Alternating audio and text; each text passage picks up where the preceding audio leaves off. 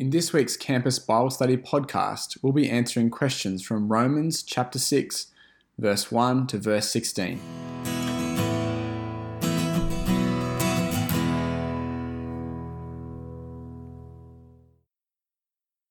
Hi, Tim. We had quite a few questions this week from the talk.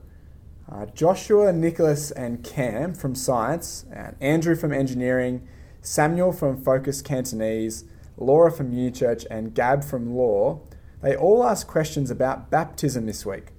Can you help us understand baptism a little bit better? Yeah, thanks, Russ. There's some great questions. All these questions do somewhat reflect that Paul doesn't say a whole lot about baptism in this passage. He doesn't really explain what's going on, but rather assumes they understand something of it. So, to give us a bit of a picture of baptism, where does it come from? Well, Laura is right in observing that it isn't really an Old Testament practice. It does allude to the dipping of things, especially in blood back in Leviticus, for their cleansing, for purification. But interestingly, Naaman the Syrian, back in 2 Kings chapter 5, he's the one person who's described in the Old Testament as being baptized. But that's not the New Testament really sense of baptism. It's actually what he did when he was uh, dunked following the command of Elisha the prophet seven times in the River Jordan to be cleansed of his leprosy. So, baptism is a New Testament thing, and when we come to the New Testament, uh, we meet it right at the start in Matthew chapter 3 with John the Baptist. He was baptizing people in the River Jordan, and we read in chapter 3, verse 11 I baptize you with water for repentance, but he who is coming after me is mightier than I, whose sandals I am not worthy to carry. He will baptize you with the Holy Spirit and fire. So we see from the outset, John had a baptism for repentance. It was a baptism in water. And Jesus, he was to bring a baptism of the Holy Spirit. This water and spirit baptism is behind some of the questions that were asked this week.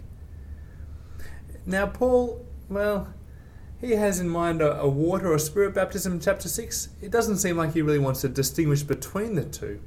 And I think we'll understand that as we keep on moving through the Gospels and Acts.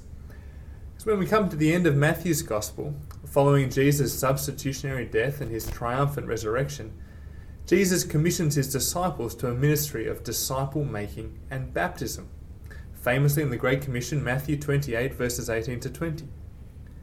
And Jesus came and said to them, All authority in heaven and on earth has been given to me.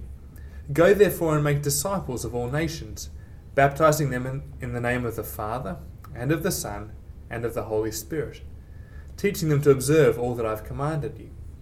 And behold, I am with you always to the end of the age. So, why do we baptize, and where did it come from? That was some of our questions this week. And we baptize because, well, Jesus commanded it as a sign to accompany the expressed allegiance to follow Jesus as one of his disciples. Then in Acts chapter 1, Luke records Jesus commanding and instructing his disciples to wait in Jerusalem to be baptized with the Holy Spirit. This is the baptism that Jesus was to bring. So, Acts chapter 1 and verse 4. And while staying with them, Jesus ordered his disciples not to depart from Jerusalem, but to wait for the promise of the Father, which he said, You heard from me, for John baptized with water, but you will be baptized with the Holy Spirit not many days from now. This is the baptism they received at Pentecost in chapter 2 as the Spirit was poured out on them, empowering them to preach the gospel. And we see Peter doing just that. At the end of that first Christian sermon in chapter 2 and verse 36, we see another reference to baptism. From verse 36, let all the house of Israel therefore know for certain that God has made him, that's Jesus, both Lord and Christ, this Jesus whom you crucified. Now, when they heard this, they were cut to the heart and said to Peter and the rest of the apostles, Brothers, what shall we do? And Peter said to them, Repent and be baptized, every one of you, in the name of Jesus Christ, for the forgiveness of your sins, and you will receive the gift of the Holy Spirit. For the promise is for you and for your children and for all who are far off, everyone whom the Lord our God calls to himself. So, the right response to hearing the gospel is repentance and baptism. And they both flow from the belief that Jesus Christ is both, well, that Jesus is both Lord and Christ. And that's what they believe and are convicted of in verse 27. And baptism with water and the Spirit, well, they're brought together. They're all associated with repentance issuing from faith in Jesus.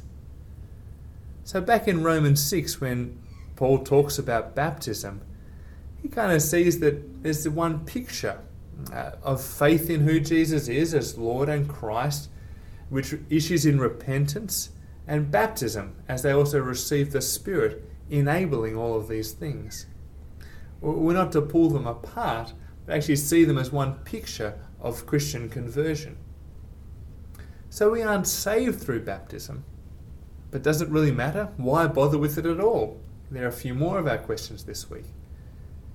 Well, we baptize out of obedience to our Lord, but more than that, baptism, it's an act that speaks of God's grace to us, of our being bound to Jesus Christ, receiving the benefits of his death in our place, so we can share in his resurrection and so walk in newness of life.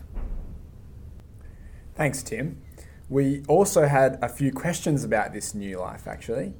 Um, the question is What do you think about the different present and future tense of being made alive? And that question's from Ollie uh, in engineering and Ryan from science, and they both asked a question like this. Yeah, it's a great question of reading closely and looking at when these different things have taken place the passage is pretty clear that we have died. We have died with Christ. Our old self was crucified with him. But is this new life, is it a present reality or a future hope? Well, I think Paul actually presents it as both. Verse 4 seems to connect the past reality of our union with Christ to how Christians ought to walk now. Verse 4 We were buried, therefore, with him by baptism into death in order that, just as Christ was raised from the dead by the glory of the Father, we too might walk in newness of life. The purpose of Paul joining or referring to us being joined to Jesus in death is to highlight how we must now walk in a new way. The new life is our present identity. It's who we are as followers of Jesus. And it's the new life that we are to live out daily. This is why we cannot continue in sin, back from verse 1. But then in the very next verse, Paul seems to talk about our future resurrection, our bodies being resurrected like Jesus' body. So, verse 5 For if we have been united with him in a death like his, we shall certainly be united with him in a resurrection like his. This is the future hope that awaits us a life that will never die again, just like Jesus' resurrection life. So, Paul now calls Christians to live consistent with their future life. Though not yet a bodily reality, it is their present spiritual reality through their union with Christ. And this is where Paul lands in verse 11. And given that we are bound to Christ in our conversion, expressed in our baptism, we must consider ourselves dead to sin and alive to God in Christ Jesus. And this is who we are in Christ. So let us keep encouraging one another to just be ourselves. Uh, let me do that by finishing with verses 13 and 14. Do not present your members to sin as instruments for unrighteousness, but present yourselves to God as those who have been brought from death to life, and your members to God as instruments for righteousness for sin will have no dominion over you, since you are not under law but under grace. Let's keep giving ourselves to God for righteousness. Thanks for downloading and listening to this podcast. Please make sure you subscribe on iTunes to automatically download our most recent podcast. If you'd like to learn more about Campus Bible Study, you can visit our website, campusbiblestudy.org.